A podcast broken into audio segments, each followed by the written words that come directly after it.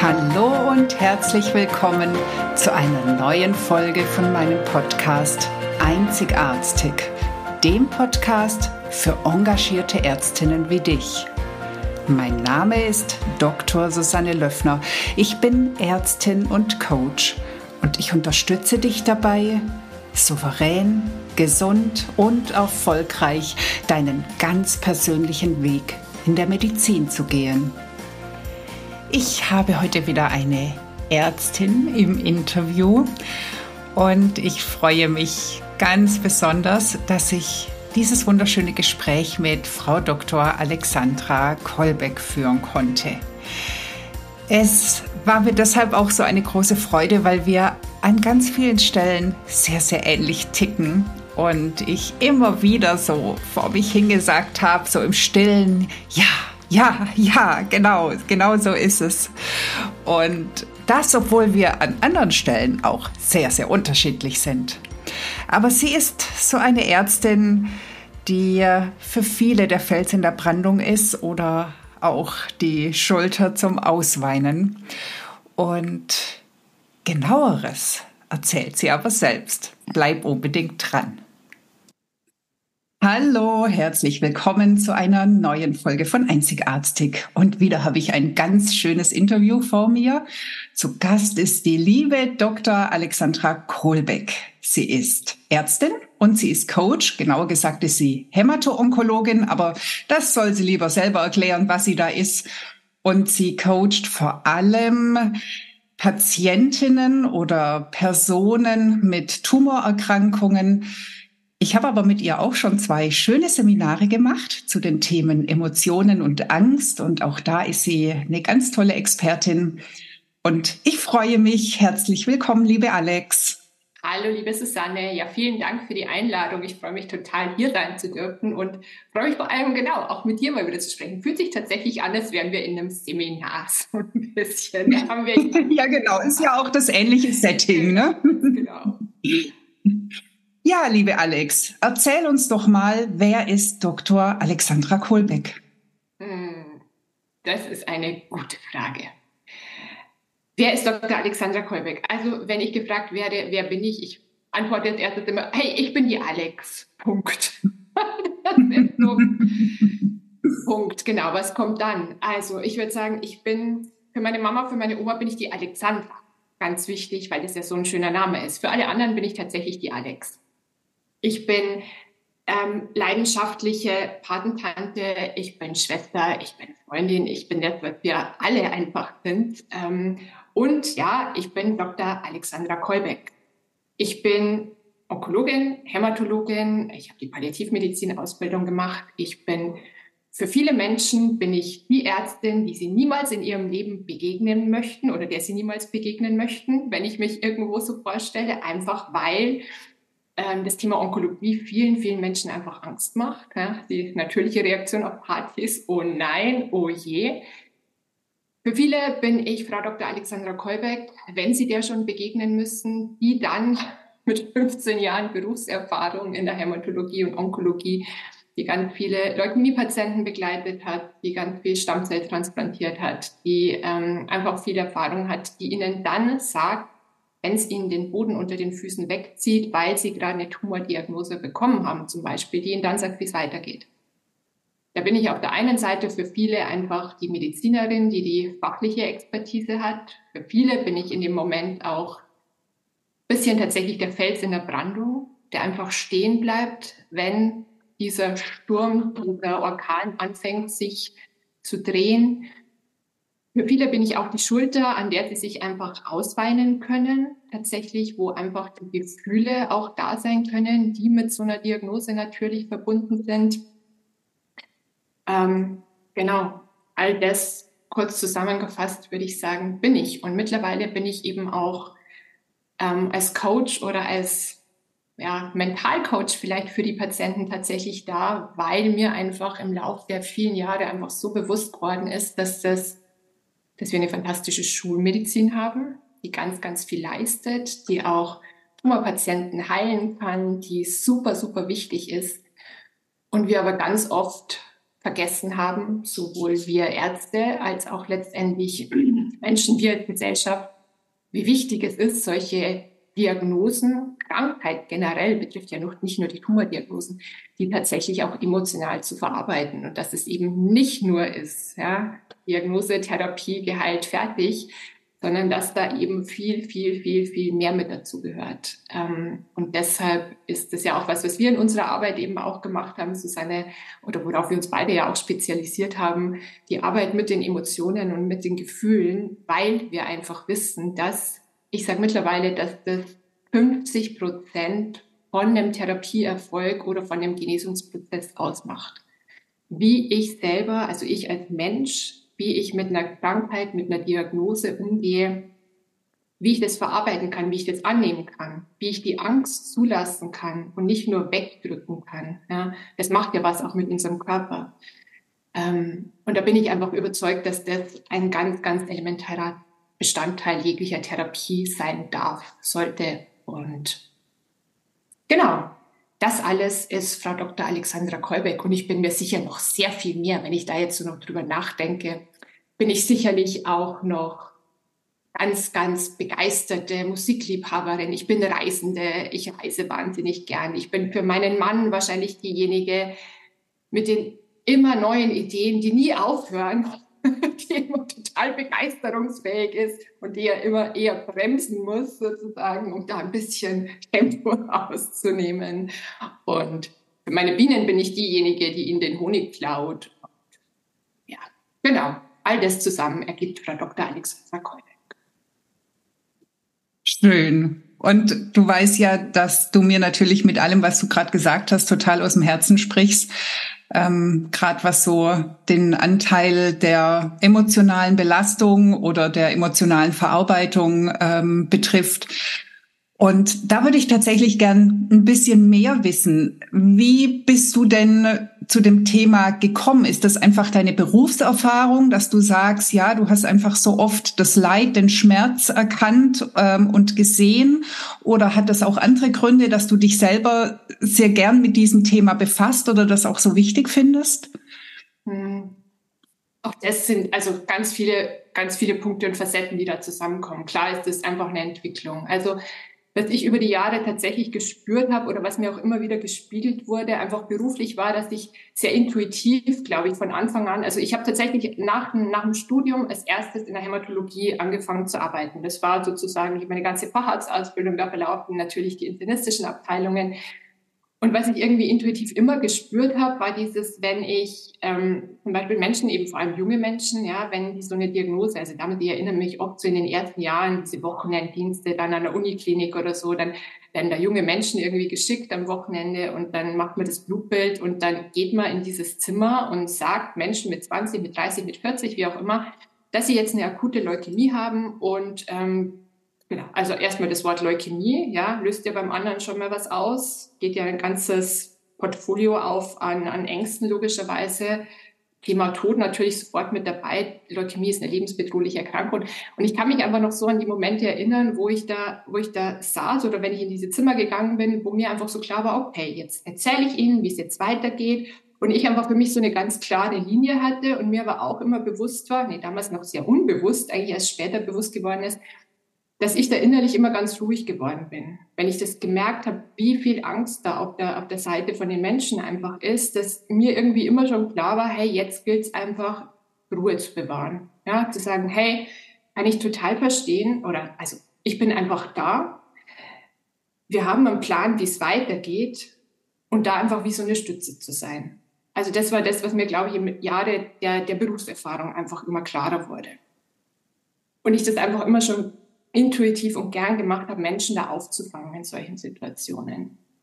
Dann kam tatsächlich vor einigen Jahren einfach privat bei mir einfach eine emotionale, nennen Sie jetzt einfach mal Belastung, die glaube ich jeder von uns einfach im Leben mal erlebt, wo vieles sich so, wo vieles in Frage gestellt wird, ja, wo man plötzlich merkt, hey, irgendwie, ich bin gerade am an der Grenze, ich komme da nicht weiter und habe das Gefühl, jetzt darf sich irgendwas bewegen und habe mir das selber damals einfach auch auch Hilfe geholt und habe da angefangen, einfach erstmal mit meinen eigenen Gefühlen da zu arbeiten. Und das war für mich so ein wirklich äh, über lange Zeit so ein wow, wie blind wir selber durchs Leben gehen, was wir selber überhaupt nicht wahrnehmen, ja, wie viel Angst man bei vielen Themen einfach mit dabei hat, ähm, die einem so überhaupt nicht bewusst ist. Und durch die Arbeit ist mir immer klarer geworden, tatsächlich auch, was es bedeutet, als Ärztin sozusagen, wenn wir diese Ängste, diese Gefühle, wenn wir die selber überhaupt nicht bewusst haben, die aber alle da sind. Ja, wir kennen das ja aus der Arbeit zusammen, dass wir immer gesagt haben, so die Gefühle, wenn die so gedeckelt werden, wenn wir die überhaupt nicht bewusst haben, wenn die nicht da sein dürfen, wenn wir die so wegdrücken, die sind ja trotzdem alle da. Und was das für uns als Ärzte dann einfach heißt, wenn wir das nicht gewahr haben, wie wir Menschen, Patienten gegenüber auftreten, wenn wir selber nicht klar haben, was heißt es denn eigentlich mit so einer Diagnose umzugehen, was löst es denn in uns aus, und dann habe ich mich ganz viel mit diesem Thema auch beschäftigt. Einfach habe da ganz viele ähm, Weiterbildungen, Ausbildungen einfach gemacht zum Umgang mit den ganzen Emotionen. Und für mich war dann so der erste oder das erste, wo ich angefangen habe, da aktiv damit zu arbeiten, tatsächlich die Corona-Zeit.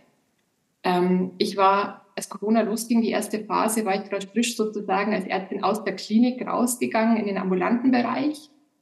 Und mich hat es damals so berührt. Also diese, ich meine, ich jeden von uns hat Corona berührt, ja, das ist eine Frage, aber ähm, ich hatte einfach das Gefühl, ich, ich muss etwas machen, ich will helfen. Ich hatte nur diesen, diesen Druck, gerade von den jungen Ärzten in den Kliniken. Ich konnte das so spüren, diese völlige Überforderung. Keiner wusste ja, wie geht das weiter, wie gehen wir damit um, die Menschen sind gestorben, es durften keine Angehörigen mehr rein. Und das war mir damals einfach so ein Anliegen, dass ich damals den ersten oder das erste Mal angefangen habe, einfach damals mit jungen Ärzten zu arbeiten die in dieser Zeit zu begleiten. Also in Umgang, wie gehe ich denn mit dem Thema Tod, Trauer, mit den Emotionen von den Menschen um, diese unfassbare Wut, diese Hilflosigkeit, die man selber ja gespürt hat. Dieses, habe ich einen Fehler gemacht, habe ich was falsch gemacht? Ja, auch dieses immer dieses, die Menschen sterben hier völlig einsam. Was macht es denn mit mir?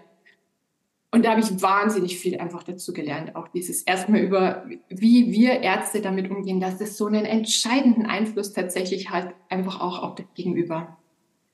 Das fand ich, ähm, genau, und ist mir auch nach wie vor ein Riesenanliegen, weil das Thema Sterben und Tod, wie wir damit umgehen als Gesellschaft in der Medizin, einfach was ist, wo wir glauben, das alles im Griff zu haben und wir das komplett verlernt haben. Ich habe auch mal in einem Interview gesagt, wir haben, wir haben tatsächlich, wir haben das Sterben verlernt. Das meine ich auch nach wie vor so. Aber das ist jetzt vielleicht noch mal ein anderes Thema. Das führt jetzt ich, ich finde es total gut, dass du das ansprichst, weil ich glaube, das Thema Sterben und Tod, das ist was, auch wenn wir alle wissen, dass es uns irgendwann treffen wird, ist es, glaube ich, so das meist verdrängteste Thema. Definitiv. Und ähm, man sieht das ja auch daran, wenn es jetzt gerade so um Patientenverfügung oder Vorsorgevollmachten oder so geht, wie sehr sich die Menschen sträuben, da sich einfach mal Gedanken drüber zu machen, ähm, was da noch kommen könnte oder wie es aussehen soll. Und ähm, ich glaube, das dürfen wir auch viel mehr raustragen, dass das so viel Sinn macht, sich darüber Gedanken zu machen. Und ähm, was ich auch sehr schön fand, dass du meintest, dass wir Ärzte einfach auch mit unseren eigenen Emotionen lernen dürfen, umzugehen, um dann überhaupt dem Gegenüber wirklich eine Stütze sein zu können. Und das ist das, was ich immer so, so häufig erlebe, dass ähm, wenn irgendwo Patienten mit Angst oder mit Wut oder mit irgendwas auftauchen, dann wird da ganz schnell drüber weggegangen. Und ich glaube, der Grund ist hauptsächlich, dass wir dann selber das nicht aushalten können, weil es eben bei uns dann selber auch was auslöst. Und darum finde ich das so, so wichtig, was du da sagst. Wie ist denn so deine Erfahrung damit ähm, mit Kolleginnen und Kollegen? Würdest du sagen, das ist ein Thema, was auch noch viel, viel mehr geschult, gelehr gelehrt werden müsste? Ja, also wirklich auf der emotionalen Ebene zu arbeiten? Ja, unbedingt. Also, das ist mir ein Riesenanliegen und das ist ja auch das, äh, Susanne, wo du einfach dafür stehst, wo du auch ja anbietest, mit den, mit den Kollegen explizit zu arbeiten. Also mein, mein Traum ist, dass das einfach im Studium schon viel mehr gelehrt wird tatsächlich. Und ich glaube, also es sind einfach zwei Dinge, ja, die mir als ganz wichtig erscheinen in dem Punkt. Das eine ist, dass wir oder dass Ärzte auch glauben, genau, das eine ist natürlich, was es mit uns selber eben immer macht, ja. Wenn, wenn wir, ich sage jetzt einfach mal, wenn, gerade wenn ein junger Mensch stirbt, ich glaube jetzt einfach mal, weil junge Menschen mir so am Herzen liegen auch, also wenn ich natürlich jetzt 30, 35 Jahre aus bin, vielleicht gerade selber kleine Kinder habe, eine Familie, ja, und da sitzt eine Mama mir gegenüber, der ich jetzt so eine Diagnose übermitteln muss. Natürlich macht das was mit mir selber, ja. Die Vorstellung gerade für eine junge Mama, also für eine Ärztin, die auch Mama ist, einer anderen jungen Mama zu sagen, dass sie jetzt eine lebensbedrohliche Erkrankung hat, natürlich macht das was mit ihr selber, ja. Und wenn man diese Angst einfach nicht klar hat, wenn man glaubt, nee, das ist nicht so, kann man einfach auch nicht so auf den anderen Menschen eingehen. Also das ist das eine, warum das so essentiell ist. Und nur wenn ich das zulassen kann, wiederum, ist es auch was, wo ich selber viel leichter damit umgehen kann. Also wo das mich selber, wenn ich das bewusst habe, ist das ein ganz anderer Umgang, als wenn ich das so, naja, betrifft mich ja nicht, ist ja, ja Problem. genau. Das ist das eine. Und das zweite ist, ähm, dass wir Ärzte ja ganz oft glauben, sobald es an die emotionalen Themen geht, ähm, dann haben wir Angst, das braucht ganz viel Zeit. Oh Gott. Wenn ja jetzt jemand anfängt, zum Beispiel, wenn jemand anfängt, mir gegenüber zu weinen, dann sind, also wir alle sind ja ständig im Zeitdruck, wir haben ja eigentlich nie Zeit für irgendwas, ja, und dann steckt da dieser Glauben dahinter, wenn da jetzt das Gegenüber anfängt zu weinen, oh Gott, dann komme ich aus der Nummer ja nie mehr raus. Da bin ich ja, da sitze ich ja eine halbe Stunde. Naja, so ist es ja. Und das Gegenteil ist tatsächlich die Erfahrung und das Gegenteil passiert. Wenn ich in dem Moment, wo mir gegenüber jemand sitzt, der jetzt gerade mit äh, von so einer Traurigkeit geflutet wird, der anfängt zu weinen oder der anfängt würde zu weinen, wenn er denn dürfte sozusagen, der kann in dem Moment, der ist ja raus, der hört ja nicht mehr zu, der, dem kann ich was erzählen, das geht ja an dem völlig vorbei. Der nimmt nichts mehr auf in dem Moment. Das heißt, ich muss das Gespräch sowieso zweimal führen. Wenn ich aber in dem Moment sage, hey, das berührt sie gerade. Ich sehe gerade, sie haben echt Angst oder dann laufen die Tränen.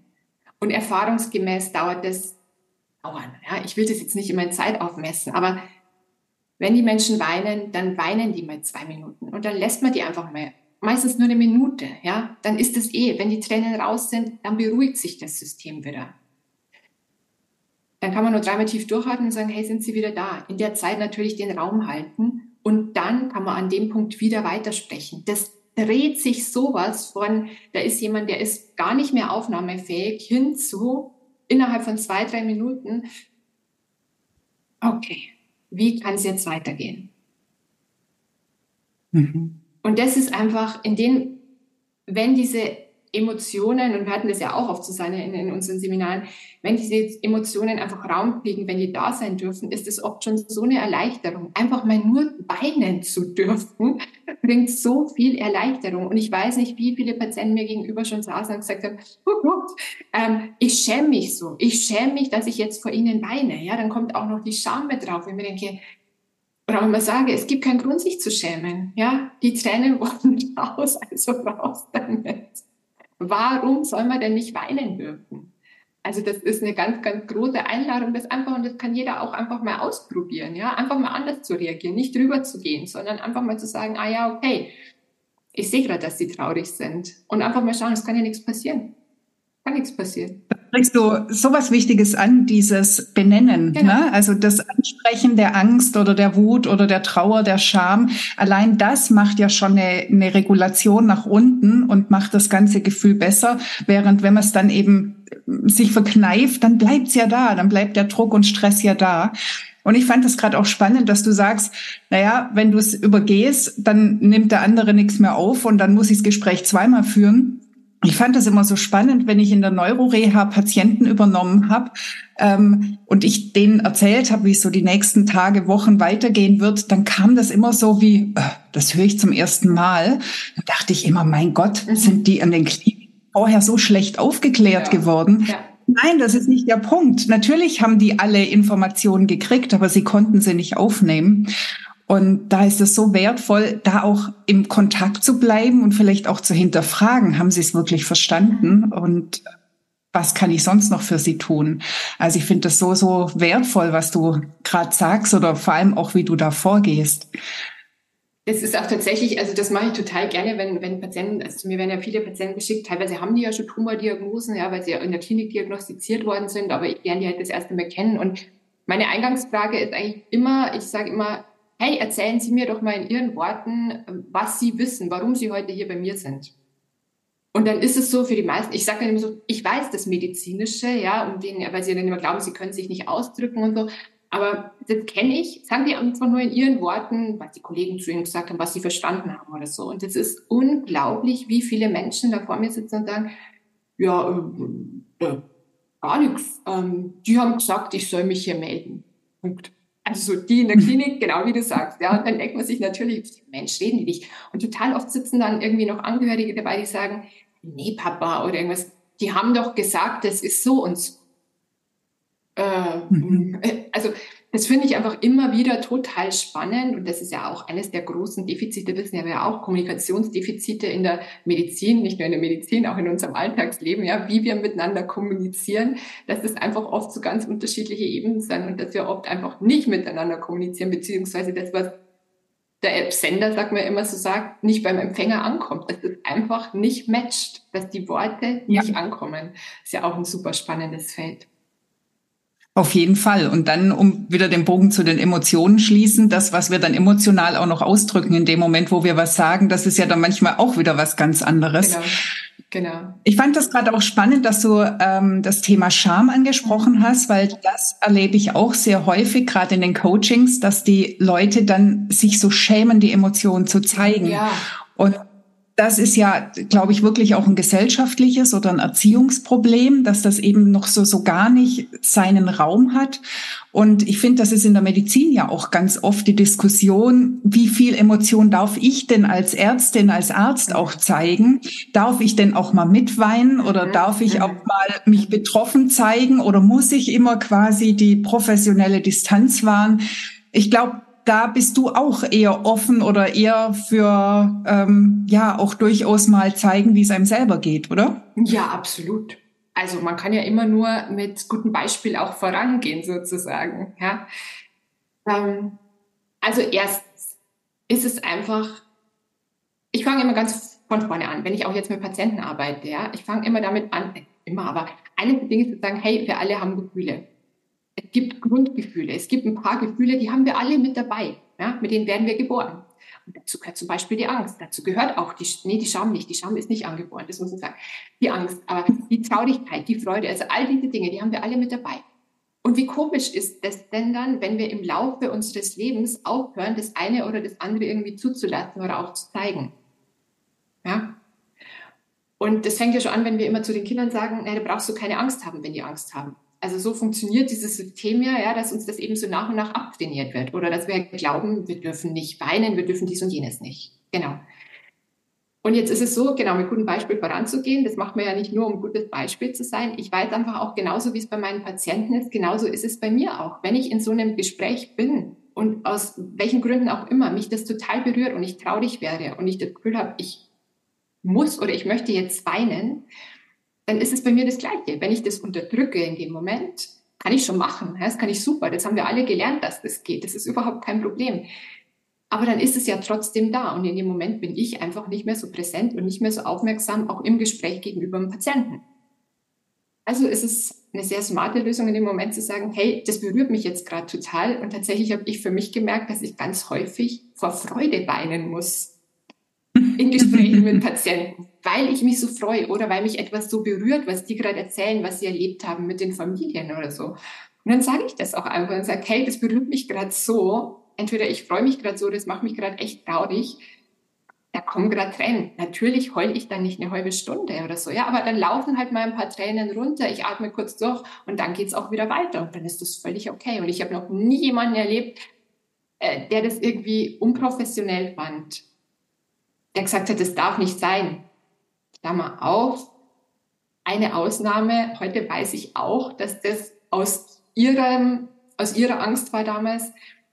Zu mir hat in meinem, ganz am Anfang meines Berufslebens hat eine Mama von einer jungen Patientin damals zu mir gesagt, das wäre völlig inadäquat, wie ich hier durch dieses Krankenhaus marschiere, mit welch guter Laune und welch fröhlichem Lachen ich hier sei, wo doch so viele Menschen hier schwerst krank sein, vor allem ihre Tochter natürlich. So, die fand sozusagen meine Emotionen damals nicht einfach. Aber ansonsten, ähm, ja, genau.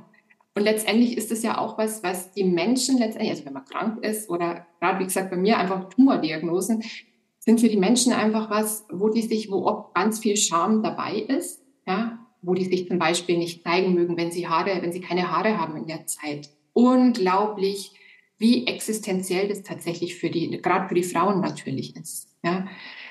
Dann dieses Thema, man funktioniert nicht mehr so richtig, ja, der Körper funktioniert nicht mehr so richtig. Dann einfach auch tatsächlich in den Beziehungen zu Hause drüber zu sprechen. Da ist oft so viel Scham mit dabei. Da ist so viel sich nicht zeigen dabei mit dem, was einen gerade beschäftigt.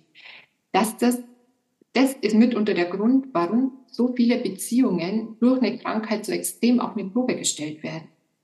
Weil einfach das, das Verbinden, das, das sich ehrlich miteinander austauschen, das halt zeigen, wie geht's mir denn eigentlich gerade? Weil das so oft unterdrückt wird. Mhm. Ja, weil dann kommt wahrscheinlich auch oft der Gedanke, ich möchte den anderen nicht auch belasten oder je nachdem wahrscheinlich, wie man sowieso schon gestrickt ist, wenn man eher der ist, der immer gern gibt oder genau.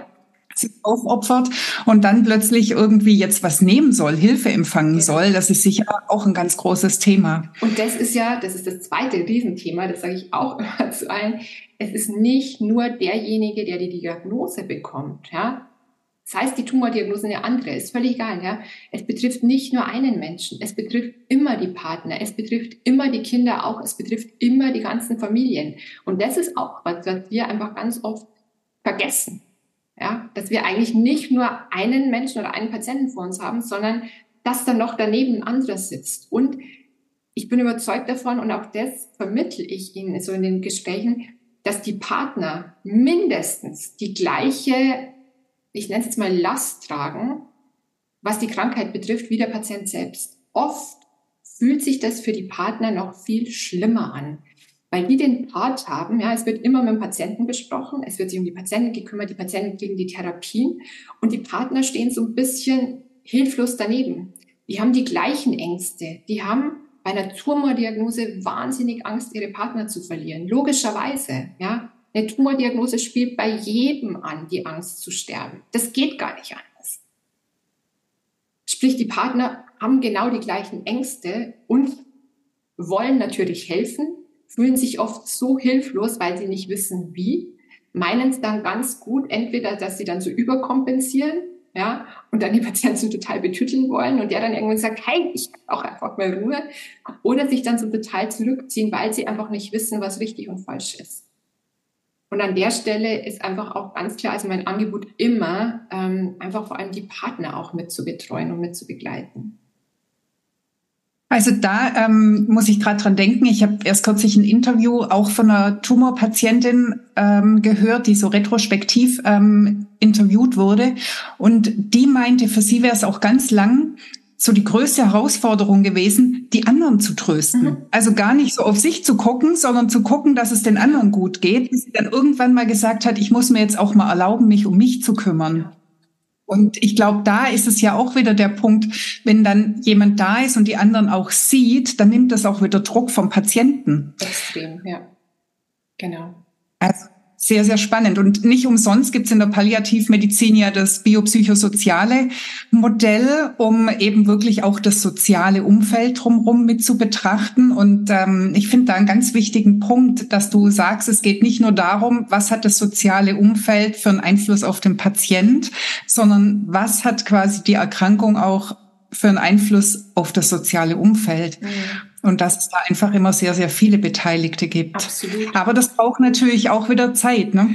Es braucht total viel Zeit, aber das ist spannend, dass du das nochmal ansprichst, weil das war der Punkt, den ich vorher noch machen wollte. Tatsächlich ist mir das, so wie ich heute arbeite, während meiner Palliativausbildung eigentlich nochmal klar geworden.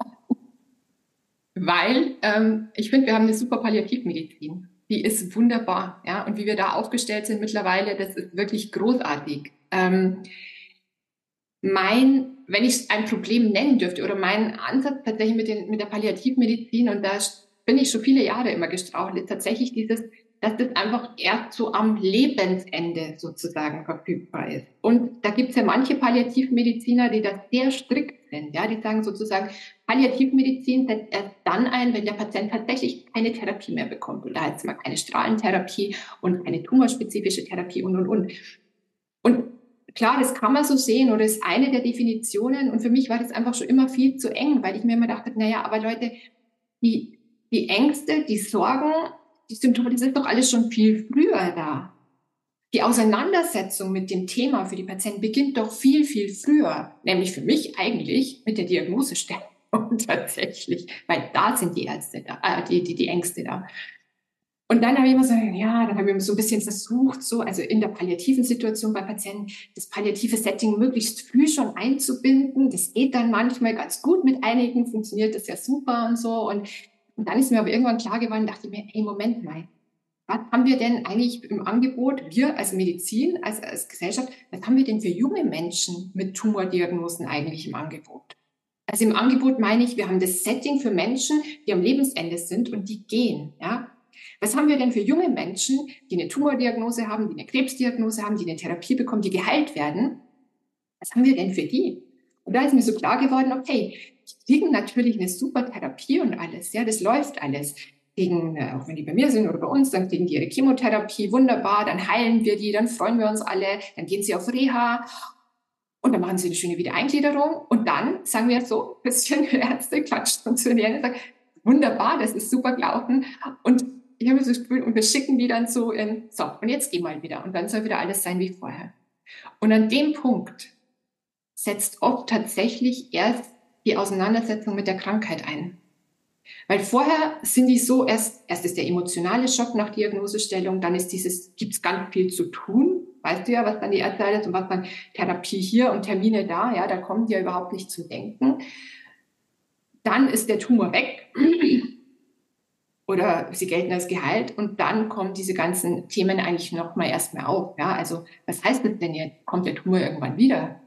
Ähm, wie geht's denn jetzt weiter in der Familie? Kann ich wieder voll arbeiten? Ja, nein, vielleicht. Ja, dann kommen die ganzen Partnerschaftsthemen. Dann kommen die manchmal tatsächlich Probleme bei den Kindern, die das natürlich alles in der Zeit irgendwie auch mitmachen. Dann kommt all dieses auf. Ja, und dann? Und ja, dieses Setting ne? habe ich mir immer sozusagen wie so, wie so das Setting, das wir in der Palliativmedizin haben, für die jungen Menschen einfach gewünscht. Und das gibt's mittlerweile ansatzweise schon, ja, an den großen Universitätskliniken, dass es so Projekte gibt, wo die einfach betreut werden. Aber so entstand für mich einfach das, dass ich für mich beschlossen habe, ich möchte da einfach wie eine Brücke sein und möchte da für ein Angebot schaffen, einfach gerade geht es nicht um zwei, also nur junge Menschen, aber einfach die Menschen, auch die, die geheilt werden sozusagen, da zu begleiten. Zu begleiten im Umgang mit diesen Ängsten, mit all dem in der Partnerschaft, mit dem, was macht das mit meinem Körper? Ja, wie fühlt sich der, der nachher an für uns Frauen? Gerade zum Beispiel bei Brustkrebs, ja, ist nachher Operation Bestrahlung, hey, ähm, da fehlt ein Teil plötzlich. Wie gehe ich denn damit um? Was heißt denn das jetzt für mich konkret? So viele Frauen erlebt, die einfach dann sagen, ich kann mich nicht mehr anschauen. Ja, ich finde das ganz schlimm. Ich will nicht, dass mein Partner das sieht oder so. Das ist was, das berührt mich so unglaublich. Und Susanne, wir wissen beide, ja, der Weg darüber ist das selber wieder zu lernen, mit dieser Angst umzugehen, mit dieser Scham, die da drauf liegt, ähm, mit diesem sich im Körper wieder wohlzufühlen, den Körper überhaupt wieder zu spüren nach solchen Erkrankungen, mit all den Nebenwirkungen, die da waren, ja, mit diesen, sei es leichte Polyneuropathien, leichte Einschränkungen vom, vom Fühlen her, mit den Narben, mit Schmerzen, mit Bewegungseinschränkungen. Ähm, genau. Und so ist das letztendlich entstanden, dass ich mich entschieden habe, da einfach ganz speziell jetzt eben mit, mit Tumorpatienten zu arbeiten und habe da jetzt einfach Programme entwickelt, wie ich die begleiten kann, quasi.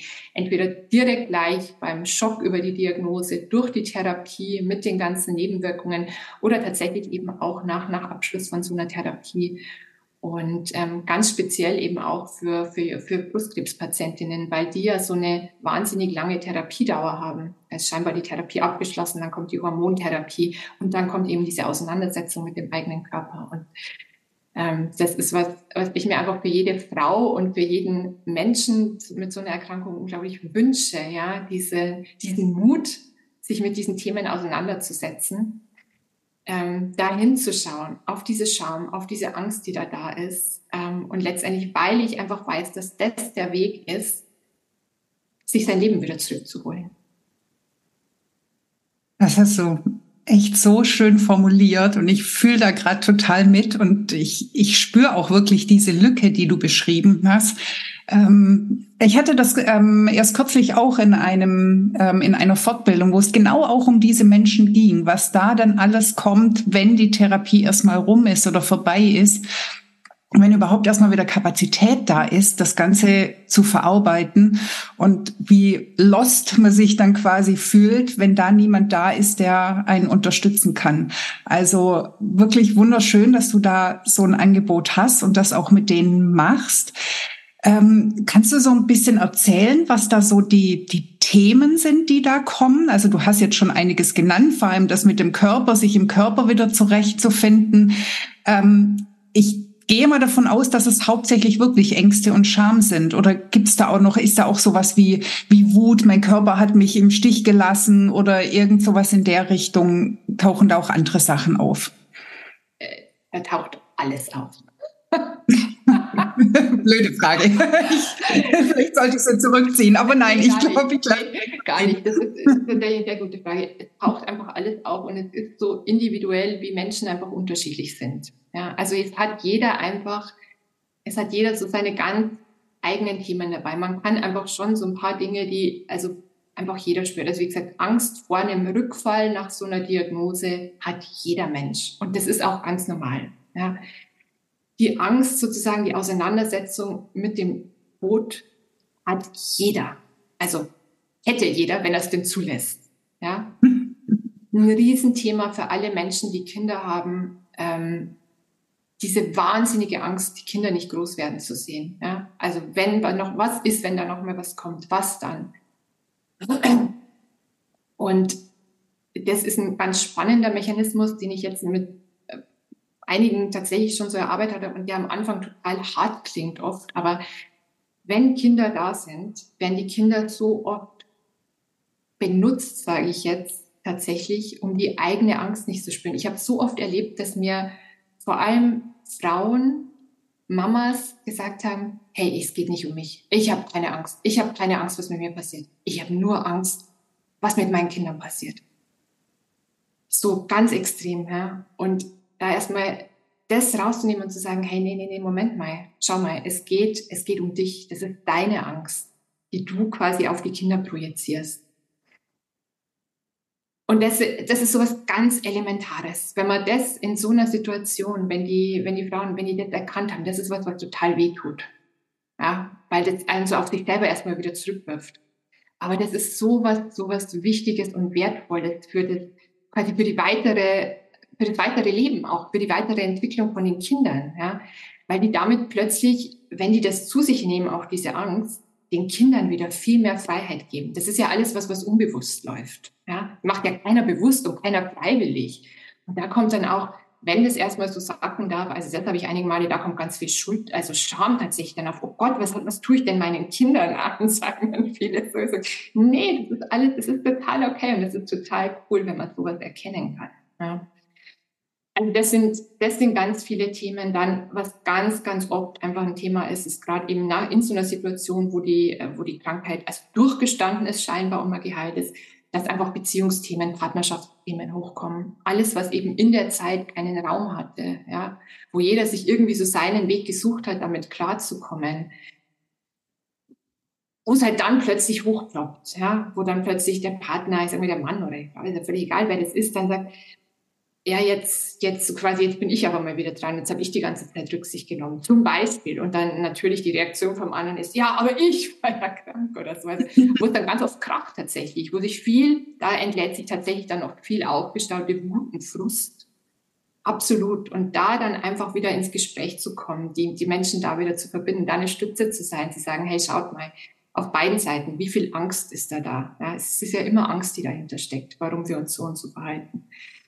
Und das begleiten zu dürfen, da zu erleben, wie sich dann die, die Partner einfach wieder annähern und wie die plötzlich wieder, also eine meiner letzten Kundinnen, es war so schön, daraus ist dann plötzlich entstanden, ja, aus so einem scheinbaren, oh Gott, wir haben uns überhaupt nichts mehr zu sagen, ein, hey, wir packen jetzt die Kinder ein, setzen uns auf die Fahrräder und fahren eine Woche zu so einem Wallfahrtsort gemeinsam und das war mitunter das Berührendste, was ich einfach in der Zeit auch von erleben durfte, dass dann so das Feedback zu kriegen, hey, jetzt haben wir das und das und da ging einfach so viel Raum auf. Man hat einfach gemerkt, wie sie wieder zusammenwachsen. Also die Partnerschaft ist ein ganz, ganz, ganz wichtiges Thema in der Zeit. Dann ist der Thema, das Thema Körper. Absolut, ja. Ähm, den Körper wieder zu spüren, die Teile, die nach einer Operation fehlen oder so, gerade bei, bei Frauen, wenn die so gynäko-onkologische Tumoren haben, ja, wenn die operiert worden sind, sich da als Frau einfach wieder wertzuschätzen oder vollwertig zu fühlen. Das Gefühl, hey, ja, ich bin eine Frau, ich habe Bedürfnisse, ich will Sexualität leben. Das ist was, was Wichtiges, Berührung wieder zuzulassen. Das ist oft, da sind so viel, da ist wieder viel Scham, da ist ganz viel das Selbstwertgefühl, das da einfach nicht da ist. Das wieder zu stärken, ist was ganz Elementares. Oder eben auch, was für, gerade für, für junge Frauen, auch für, für Familien einfach so dieses Ding ist, die dann glauben, jetzt ist die Krankheit vorbei, jetzt ging es ja so lang um mich, jetzt mussten alle anderen zurückstecken, jetzt muss ich aber wieder geben, geben, geben, geben. Liefern, liefern ja. genau. Also jetzt muss ich aber hier, ja. Und die sich dann einfach nicht mehr erlauben, irgendwie Zeit für sich zu nehmen oder nur mit schlechtem Gewissen, ja. Und da dieses Annehmen, was du vorher auch schon sagtest, da zu lernen, einen Weg zu finden, eine Balance zwischen, hey, ja, klar, ich bin jetzt wieder gesund und ich frage trotzdem mal die Schwiegermama, ob sie die Kinder nehmen kann, weil ich heute Nachmittag Sport machen will oder weil ich möchte, was auch immer. Ja? Also einfach, weil ich weiß, mein Körper hat sich verändert. Der hat vielleicht andere Bedürfnisse als vorher. Ich bin nicht mehr so 150 Prozent belastbar. Und das ist cool, auch da immer wieder zu sagen, hey, das ist super, Leute.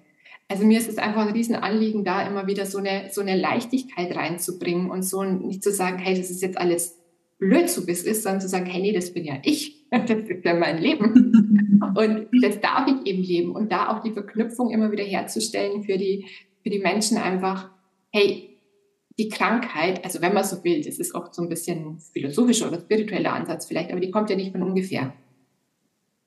Und so wie wir Menschen alle heute leben, ja, so diese, diese Getriebenheit, dieser Stress, den wir alle haben, ähm, Susanne, du weißt selber, wie wenig wir Ärzte auch, wie wenig wir Menschen generell auf uns selber, auf unseren Körper achten wie, wie laut der werden muss, damit wir überhaupt mal wahrnehmen, dass wir eine Pause brauchen. Ja? Und da nehme ich mich selber nicht aus. Bin jahrelang mit riesigen Migräneattacken in Nachtdienste gegangen. War ich in der Zeit wirklich arbeitsfähig? Ich würde heute sagen, nein. Ja? Und heute, wenn ich da so hinspüre, schäme ich mich auch manchmal dafür. Also Scham im Sinne von wie, nee, hätte ich das anderen zugemutet? Niemals. Ich selber habe es gemacht. Und so funktionieren wir halt, ja. Und da muss der Körper oft sehr laut werden und uns sehr viel schicken. Und bei dem anderen ist es die Migräne, beim anderen der Bandscheibenvorfall, beim nächsten ist Magengeschwür, bei anderen entwickelt sich eine Tumorerkrankung. Aber der Körper sagt schon irgendwann, hey, so ist es irgendwie nicht okay. Und das dann einfach so zu sehen und zu sagen, ah, okay, das war jetzt schon sehr deutlich und die Diagnose, aus der kann ich echt viel lernen für mich. Also einfach weg von diesen, mit so einer Tumordiagnose ist das Leben zu Ende, ja, oder jetzt ist alles ganz furchtbar hin zu, hey, okay, ich bin geheilt und ich darf aber daraus auch für mich was lernen. Und mein Leben darf sich auch dementsprechend verändern. Das ist total okay. Und gleichzeitig darf ich das Leben leben, das ich leben möchte. Also du hast mir jetzt echt meine Frage schon quasi beantwortet, die ich auf der Zunge hatte, ähm, weil es wird ja ganz oft gesagt oder ich kenne viele Menschen, die sagen nach einer Erkrankung jetzt gar nicht unbedingt eine Tumorerkrankung, auch nach einer schweren Verletzung oder irgendeiner was auch immer, dass sie sagen, sie haben jetzt erst wieder gelernt, bewusst zu leben oder überhaupt zu leben. Also dass sie das im Nachhinein dann fast wie eine Chance ansehen. Ist das denn bei dir auch so, dass Sie dann vielleicht auch anfangen, Themen zu bearbeiten, die eigentlich schon viel, viel älter sind, aber die Ihnen jetzt erst bewusst werden? Absolut. Absolut. Und das ist das, das wünsche ich mir für jeden, jeden, jeden Menschen mit so einer, mit einer Tumordiagnose, mit einer Krankheit, mit einer, mit einem mit einer Verletzung, was auch immer, tatsächlich das für sich anzunehmen, zu sagen, hey, ja, das ist passiert oder das ist, das ist jetzt da. Und genau, was kann ich denn daraus für mich mitnehmen? Und wenn man da reingeht, also ich habe mit einer, mit einer jungen Frau jetzt tatsächlich über einen längeren Zeitraum auch gearbeitet und da ging plötzlich dann im Nachhinein, da ging so viel auf. Also wir haben wir haben zum, zum Tod von ihrer Mama gearbeitet, die Jahre vorher gestorben ist, die sie ganz lange gepflegt hat, wo noch ganz viel Schuld und wo auf dem Thema Krankheit noch so viel Schwere war. Also überhaupt dann einfach an dem Thema wie gehe ich mit Krankheit um? Mit meiner eigenen, mit im Familienkreis, im Freundeskreis, ja auch. Da ändert sich so oft der Blickwinkel. Einfach zu sagen, auch, dass man zum Beispiel anderen Menschen dann, das was ja oft passiert, dass man nicht mehr dahin geht und die nur bemitleidet oder so, sondern dass man das einfach ganz anders, ganz andere Fragen stellen kann, ganz anders da sein kann tatsächlich auch für andere Menschen und natürlich auch für, für sich selber in der Situation. Also dann, da gehen Themen auf, wie eben gerade dieses Thema, was ganz viele Frauen haben, dieses nie auf sich zu schauen, immer nur für die anderen da zu sein, ja, sei es, weil man, ich meine, alle arbeiten, ja, haben Familien, entweder weil Kinder da sind, weil man Angehörige pflegt. Da ist oft so viel Trauer da, so viel Traurigkeit, so viel Frust auch oder so viel, wo manche gar nicht wissen, was heißt denn das, was will ich denn eigentlich mit meinem Leben? Ich weiß gar nicht, was das heißt, sagen viele. Ich weiß gar nicht, was ich eigentlich will. Frage habe ich mir noch nie gestellt, weil dafür einfach nie Raum und Platz war.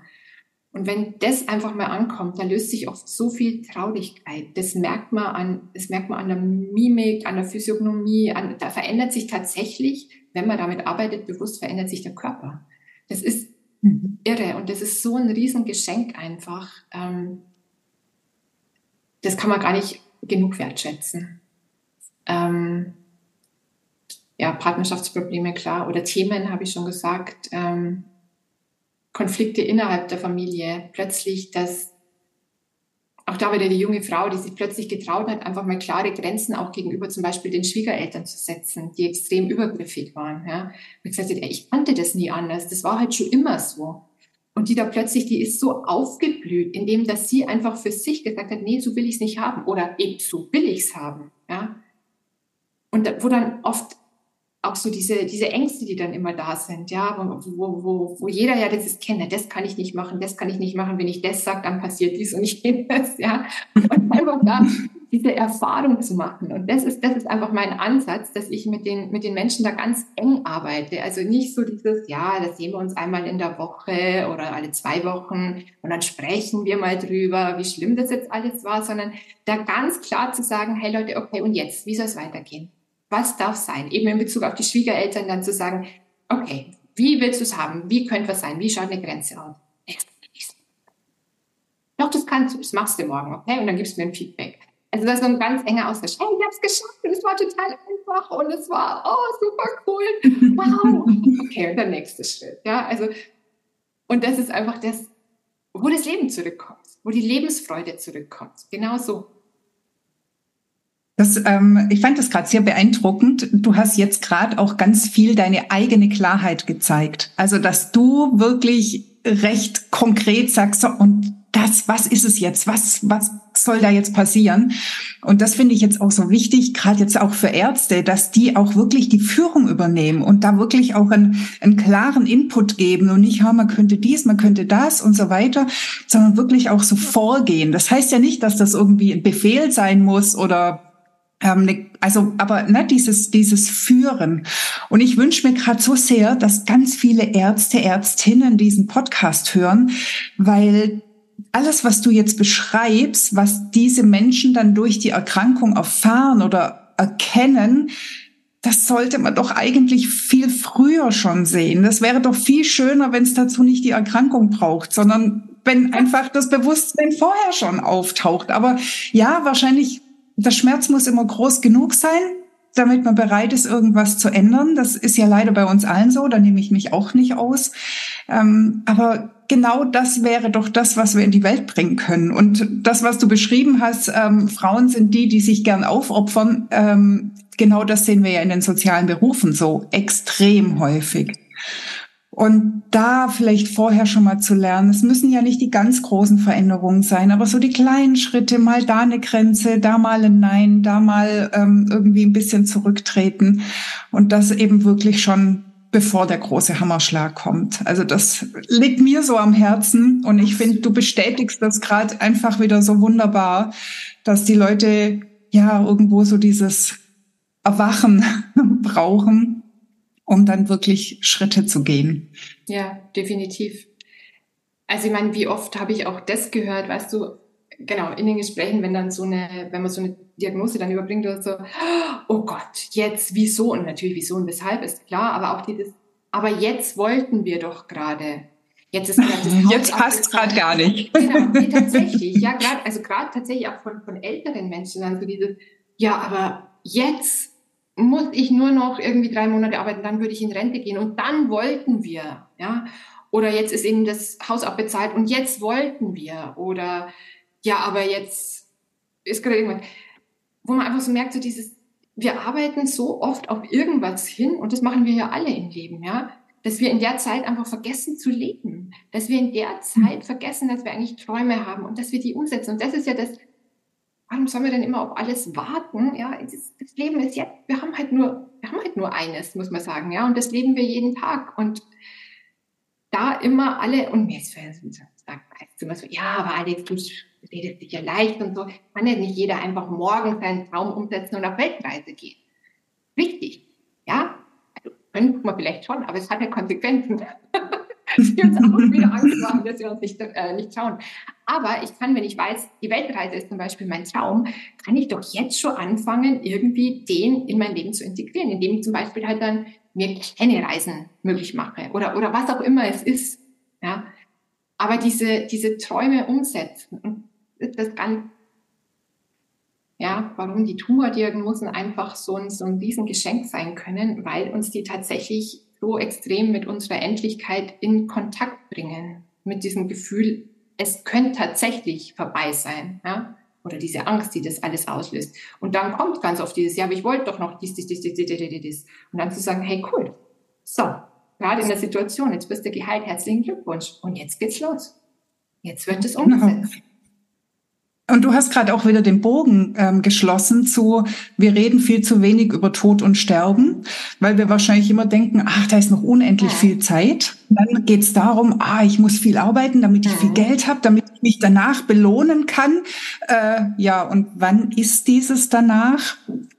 Und manche Dinge, also Zufriedenheit ähm, entsteht ja nicht nur durch die großartigsten Ereignisse, sondern da reichen ja manchmal auch kleine Sachen und vor allem die Zeit, sich selbst da überhaupt mal wahrzunehmen oder sich selbst etwas zu gönnen. Ja. Also ich finde es unglaublich inspirierend, was du da alles erzählst. Ich glaube, ich könnte mit dir darüber noch drei Stunden weiterreden und dann könnten wir auch noch ganz speziell auf das Thema Angst eingehen, oh ja. was ja, wie gesagt, unser beider Lieblingsthema ist. Also ich glaube, wir sollten irgendwann noch einen Anschlusspodcast. Und jetzt würde ich trotzdem so langsam das Ende einläuten und ähm, doch noch mal auf dich privat zurückkommen. Mhm. Und zwar würde mich interessieren, meine drei Abschlussfragen, die Hörerinnen kennen das schon. Hättest du denn einen alternativen Berufswunsch außerhalb von Medizin und Coaching? Tatsächlich glaube ich nach wie vor, dass ich den schönsten Job auf der ganzen Welt habe. Und das war lange was, was im Freundeskreis, wo ich auch immer so abgetan wurde, wenn ich mal irgendwas erzählt habe, irgendwas, ja, du, du brauchst dich nicht beschweren, du magst deinen Job ja gerne. Und ähm, ist tatsächlich so. Die Umstände sind manchmal nicht ganz optimal, aber tatsächlich ist das was, was für mich einfach eine totale Erfüllung ist. Also diese tiefe Arbeit mit den Menschen und gerade jetzt auch die emotional da noch zu begleiten, ist was, was mich unglaublich erfüllt und einfach glücklich macht. Und ich glaube, einen konkreten, nee, konkret alternativ habe ich nicht. Also ich, ich wollte wie so viele früher ganz viele verschiedene Dinge machen ich wäre beinahe ähm, auch Kirchenmusikerin geworden. Ich habe quasi Kirchenmusik so weit studiert, wenn man so das Vorstudium gemacht quasi. Hat einmal überlegt, es mir aber unglaublich viel Spaß gemacht. Naja, ja, nee, das dann gelassen.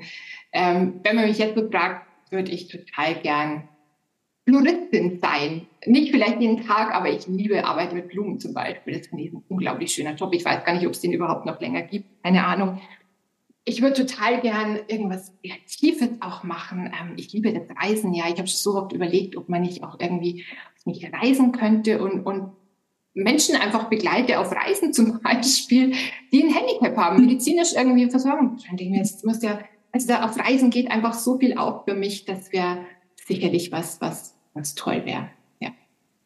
Aber ansonsten bin ich echt glücklich mit dem, was ich mache gibt's ja eigentlich nichts Besseres, oder? ich kenne dich ja schon ein bisschen. Ich weiß, dass du ja ein kreativer Delfin bist und äh, das mit dem Reisen weiß ich auch. Aber trotzdem ist die Frage, hast du denn eine Löffelliste? Also eine Liste, auf der steht, was du noch alles tun möchtest, bevor du dich mit dem Sterben befasst, also den Löffel abgibst? Oder hast du schon alles erledigt? Oder kommt immer wieder was Neues dazu? Ja, die ist, äh, ich glaube, das nennt man Work in Progress, würde ich sagen. was dazu, fliegt wieder mal was runter und so. Ich glaube tatsächlich sind also es sind zwei Dinge. Also zum einen, das eine hat ganz viel einfach mit Reisen zu tun. Also ich liebe es einfach zu reisen. Das ist für mich einfach der, ich habe mir für mich gespürt, auf einer Reise habe ich mal gesagt, auf, auf der, auf, wenn ich reise, bin ich die beste Version meiner selbst. Da habe ich das Gefühl, da bin ich einfach, ich, da bin ich so unglaublich neugierig und abenteuerlustig und, und erlebe so unglaublich schöne Dinge. Also deshalb ist das Reisen für mich was ganz Wichtiges. Und eines, also was ich unbedingt noch äh, erleben möchte, ist tatsächlich die Polarlichter sehen. Jetzt war es ja gerade in Deutschland mhm. so ein ja, Phänomen. ja. Nicht gesehen, aber das ist tatsächlich eines der nächsten Dinge, die ich ähm, ja, die ich sehen möchte. Also Polarlichter, so diese ganzen Naturgewalten. Ich möchte unbedingt mal auf einem aktiven Vulkan sein. Ähm, ich war schon mal auf so, also äh, Süden von Italien, auf den Lipadischen Inseln, da gibt es auch einen aktiven Vulkan und so, und auf so einem alten Vulkan mich, ich bin da schier, also da bin ich schier emotional wirklich, ich, ich habe es kaum halten können. Also diese, diese Energie im Inneren und ich, also die Vorstellung, auf so einem Vulkankrater zu stehen und da irgendwie die Lava zu sehen im Inneren, das muss unglaublich beeindruckend sein. Das möchte ich definitiv. Das ist Ehrfurcht, oder? Ja. Da sind wir, glaube ich, bei der super Ressource Ehrfurcht. Ehrfurcht, Ehrfurcht und Demut. Das ist, ja, ja absolut dann möchte ich unbedingt einmal in meinem Leben mit riesen Meeresschildkröten schwimmen. Gar nicht mit Delfinen, ja. sondern mit Meeresschildkröten. Für mich ist die Schildkröte, ich meine, es haben wahrscheinlich viele ähm, das Café am Rande der Welt gelesen, ähm, die Meeresschildkröte, einfach so ein Sinnbild, auch tatsächlich so mit der zu schwimmen und nicht immer gegen den Strom, sondern sich so, das finde ich ein total schönes Bild und ich weiß nicht warum, für mich sind Schildkröten, sind für mich Wesen aus einer anderen Zeit. Das ist für mich wirklich wie, als hätten wir da Anbindung oder Verbindung zu Zeiten, die ich, die wir uns gar nicht mehr vorstellen können. Ich hatte vor zwei, drei Jahren auf Mallorca mal bei einer Wanderung kam einfach so eine Schildkröte des Weges spaziert und ich bin stehen geblieben. Das ist eine kleine, es war keine große, ja, so eine kleine. Ich bin einfach stehen geblieben und dann ist die auf mich zu, so ganz in dem langsamen Tempo und hat dann ihr Köpfchen so an meinen Schuh so rangestupst.